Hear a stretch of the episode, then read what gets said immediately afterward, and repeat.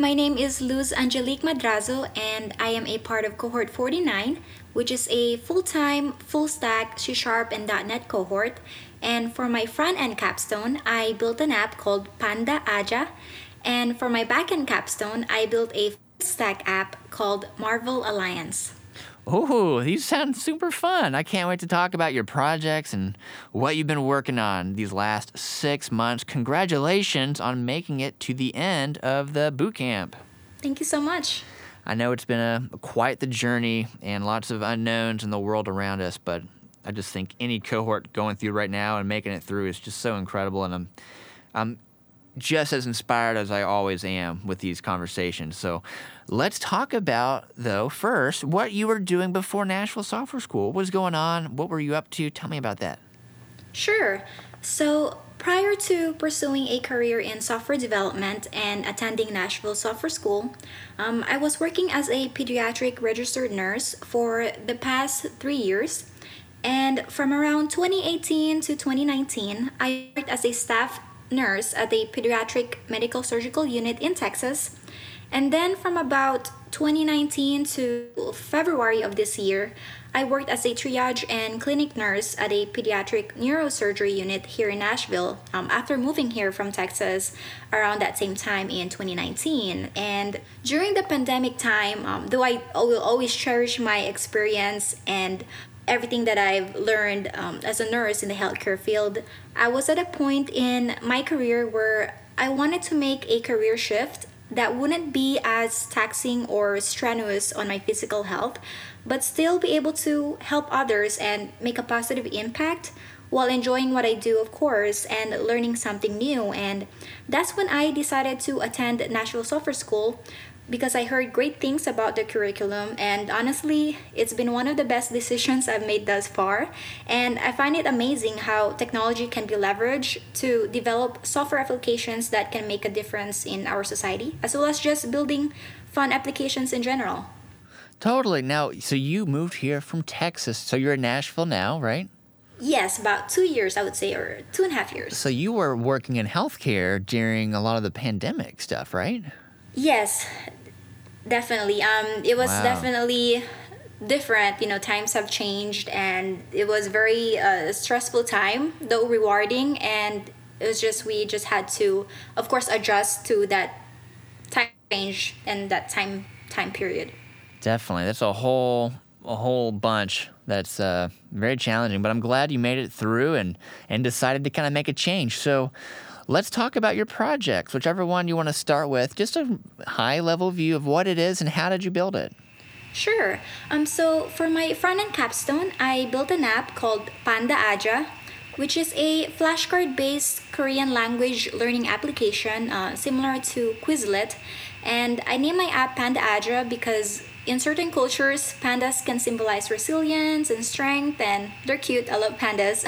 and um, Aja is actually a Korean chant of encouragement that you say to yourself or others, which means you can do it because learning a new language can definitely be challenging. And so, what has inspired me to build Panda Aja is that I have been interested in Korean culture, whether it's the food, Korean pop music, or the shows, for over a decade now, actually. And I found it cumbersome to sometimes wait for the English subtitles to be available before watching a show or a movie. And I thought, hey, why don't I build an app that facilitates the journey of learning the Korean language, but in a fun and engaging way?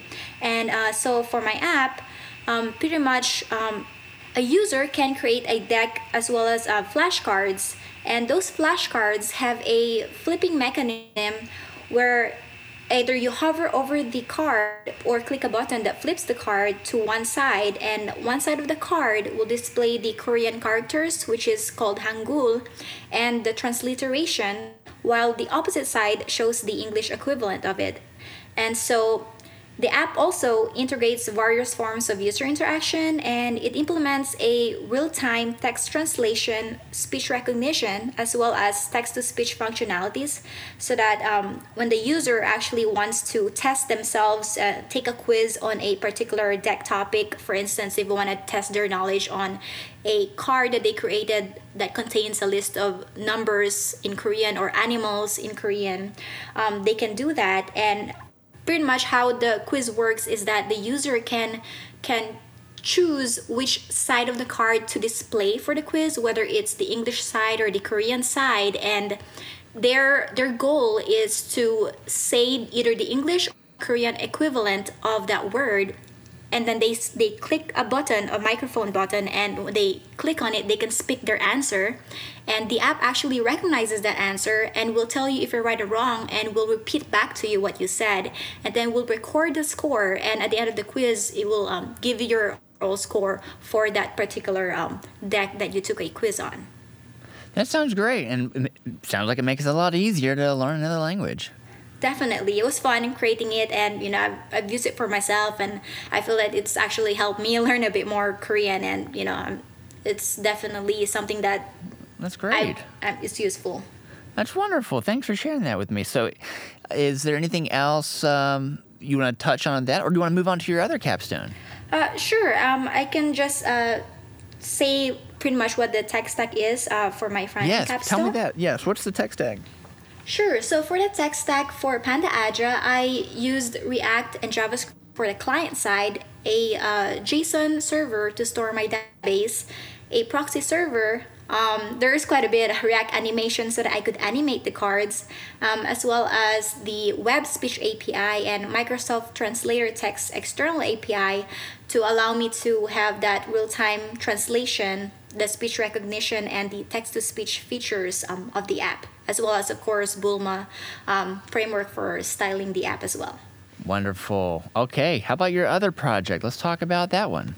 Sure. Um, and so for my backend capstone, I built an app called Marvel Alliance, which is a full stack React and Web API application. And so I love the Marvel franchise and I enjoy learning about the characters in the Marvel universe, which made me want to build a fun and interactive card game app that is based on those characters, whether they're heroes or villains, so that I can play it by myself or I can share it with friends or any Marvel enthusiast. And so Marvel Alliance is a turn based strategy card game where you can create a deck and um, cards associated with that deck, and then those cards that are created have generated power stats, um, the health, the speed, power, and strength attributes for each character that is retrieved actually from a superhero search API as well as the official uh, Marvel Comics API that I'm implementing in the app to get all those information. And the user can search for a character and add it to their deck, and when they are ready to play, they can go to the Battle Arena page and start a single round of a game against a simple AI or an NPC that um, attacks the opponent when it's their turn. And so, for the mechanics of the game, uh, each defending character's health points are decremented based on the attacking character's calculated power points, and the player who has no cards left in their hand during the battle session um, is the one that loses the game. And um, in terms of the tech stack for the backend portion, um, I use, of course, React and JavaScript for the client side, and C Sharp ASP.NET for the server side, um, as well as SQL Server for the database management, and also um, as the aforementioned Marvel Comics API and the Superhero Search API to get the images and all the description and information about um, each Marvel character. And um, of course, I also use Google Firebase for user authentication and animations once again for the cards and Material UI and Bulma for styling and um, CSS for the app. I know you've been super busy. So, my final question for you is if you were to compare both of your capstones and think about what you want to do next, what do you think that might be? Sure. Um, actually, personally, uh, I like both the front end and back end portions of development, uh, as I feel that both have their advantages. Um, for instance, for the server side, I really like how you can manage complex and robust, data interactions with a SQL Server database, and just how powerful C Sharp can be with regards to the versatile apps that you can build. While on the other hand, I really like how JavaScript can be dynamic, especially when combined with React. It allows you to channel your creativity, be more flexible with designing an app, and making it more interactive for a better user interface. And so personally, I don't have a preference because I don't want to limit myself to one particular stack. However, I am very much happy working either in the front end, back end, or or full stack. For me, I would always, you know, enjoy learning new things. There's always new things to learn, whichever uh, stack I end up doing. Excellent. Well, congratulations again on making it to the end. I know you've been working hard to get to this point, and we're all pulling for you, and we can't wait to see where you land. Thank you so much. Appreciate it.